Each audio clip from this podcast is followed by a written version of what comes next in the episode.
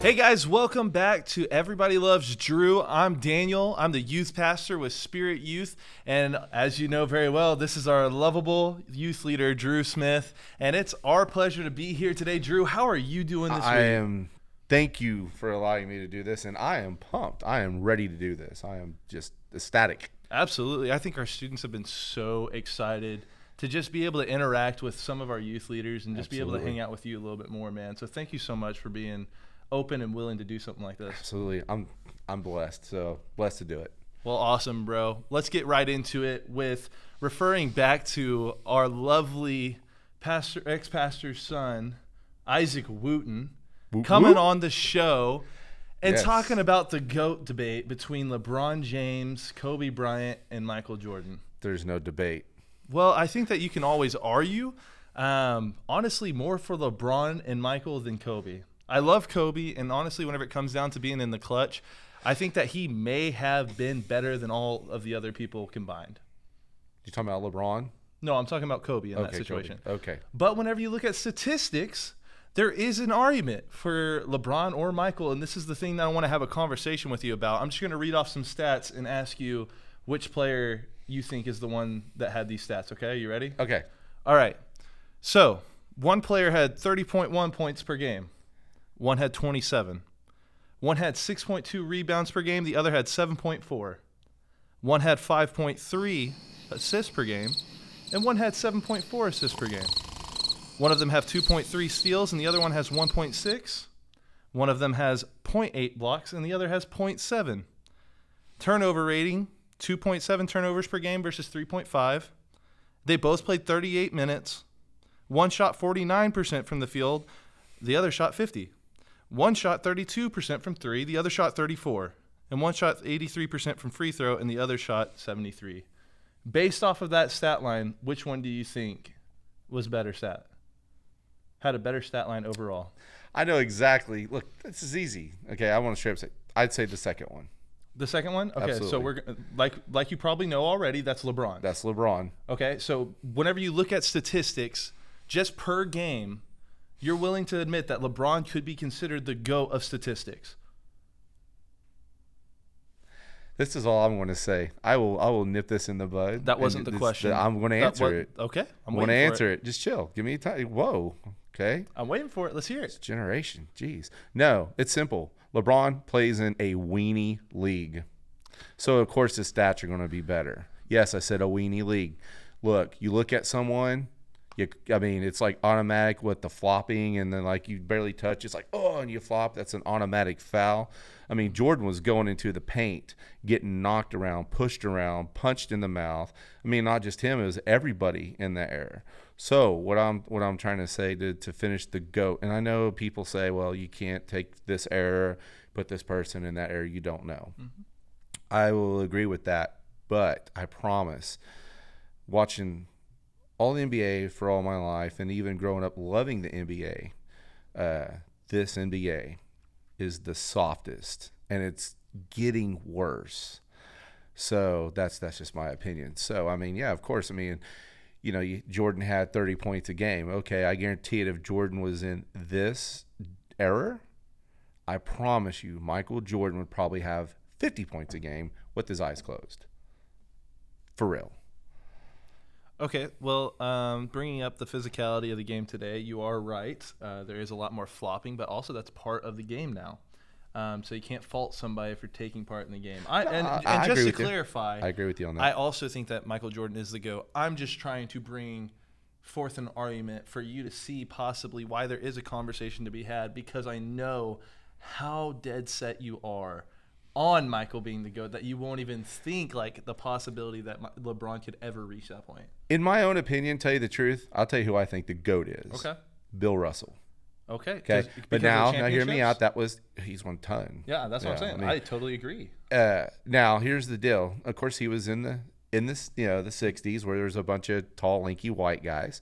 So I, I get that. Now, Bill Russell said it best in an interview, and this is where I'm going to leave it at. This is why I love Bill Russell, and said that he is the goat. But out of the top three that we mentioned, Michael Jordan. But I would say, in my opinion, Bill Russell's the goat. The reason why, because he straight up said in an interview like a year or two ago literally said, "You put me out there on the court today against this generation, I'll average 20 points, 11 boards with my eyes closed." Like Bill Russell didn't quote unquote say that, but that was his his response was he could go out there at the age that he is and go out there and dominate because the fact of it being so soft, defense wise. I also think you could throw Kareem Abdul-Jabbar into that conversation. I mean, there's Yeah. there's a few other names, so I totally agree with you. But I think whenever you look at championships alone, you can't say that's not Bill Russell, and that's like the only argument that some people have for Michael Right. Jordan because they don't study enough. Right. Gotcha. Anyways, that's feel it. besides the point. I just wanted to elaborate more on that from last week. Um, my next question is Still not this. offended the queen, but yes. Well, neither am I. Um, my next question is this, though, for you, Drew. I just want to have you kind of elaborate on your dog experiences that you've had over these past few years of us being around each other. If you guys don't know this, Drew Smith is like the dog guy. Like the only person I know that loves dogs more than Drew is probably jo- uh, Pastor Jordan Moore, who is now in Ohio. But uh, I just want to I just want to hear like why is it that you like dogs so much? Like how has your experiences with dogs been? I feel like the people need to know what they can do better Oh my gosh. based off of what you've experienced in your life. I love dogs because I mean they're you know I, oh my goodness. My experience is trash. We'll just throw that out there. My experience with dogs is literally trash. Out of my whole 39 years of living I had one great dog and it was a full-blooded English bulldog. His name was Rumble the best dog I've ever had period. Uh, but after Rumble I have You the you worst you weren't a fan of experience with with, with dogs. Huh? I mean, absolutely. it's like, uh, you know, I mean, it went from uh, I had one dog that was a, a chocolate lab, uh, Chewy. Chewy, and we're not going to get too much into detail, but Pastor Daniel knows off firsthand that was the worst dog I think that ever bre- breathed life. If if you ever Ever. if you ever have a dog that goes through a traumatic experience, do not let it live in your house. don't. Um, it's got to go outside. Don't let it stay in your garage, mean- uh, especially whenever it's summertime, and don't have your best friends watch them whenever you're out of town. Uh, take them As to soon as- take 'em to like some kind of doggy spa daycare thing that you have to pay way too much money for. He's so true. He's not lying. Um, literally, we were two days away from vacation, and uh, a teenager was texting and driving, goes 60 miles an hour, hits the curb, goes through the back of my fence. So yeah, I mean the dog never was the same since. uh, now I have a newer uh, dog. His name's Duncan, and uh, he's great dog. I don't know. He He's is part lab psychopath. and he's a psychopath. like he literally wanted to chew me and my son up the other night, and uh, I'm not gonna lie, I was scared. I mean, I was so scared. I, I, yeah, uh, I think I wore a diaper for the rest of the night. I thought you I did that before then too. I have one more question for you, and then I know that you have one for me, so we'll end with enough time. Uh, what are your goals as a youth leader to accomplish? That's great. Uh, me as a youth leader, uh, my goal is to pour as much of, uh, and just to show youth that people do love you, whatever situation. I mean, you know, different backgrounds, different whatever. Uh, my goal is just to let them know that they are loved and that they are somebody. Um, you know, whether it's a high high five or whatever. But I mean, majority is to build them up uh, for, so that way when they get as old as me, they can pour into other youth and then also help build the kingdom of God. It's huge. I mean, that's that's what I'd say is is build them up so then they can build up the next generation.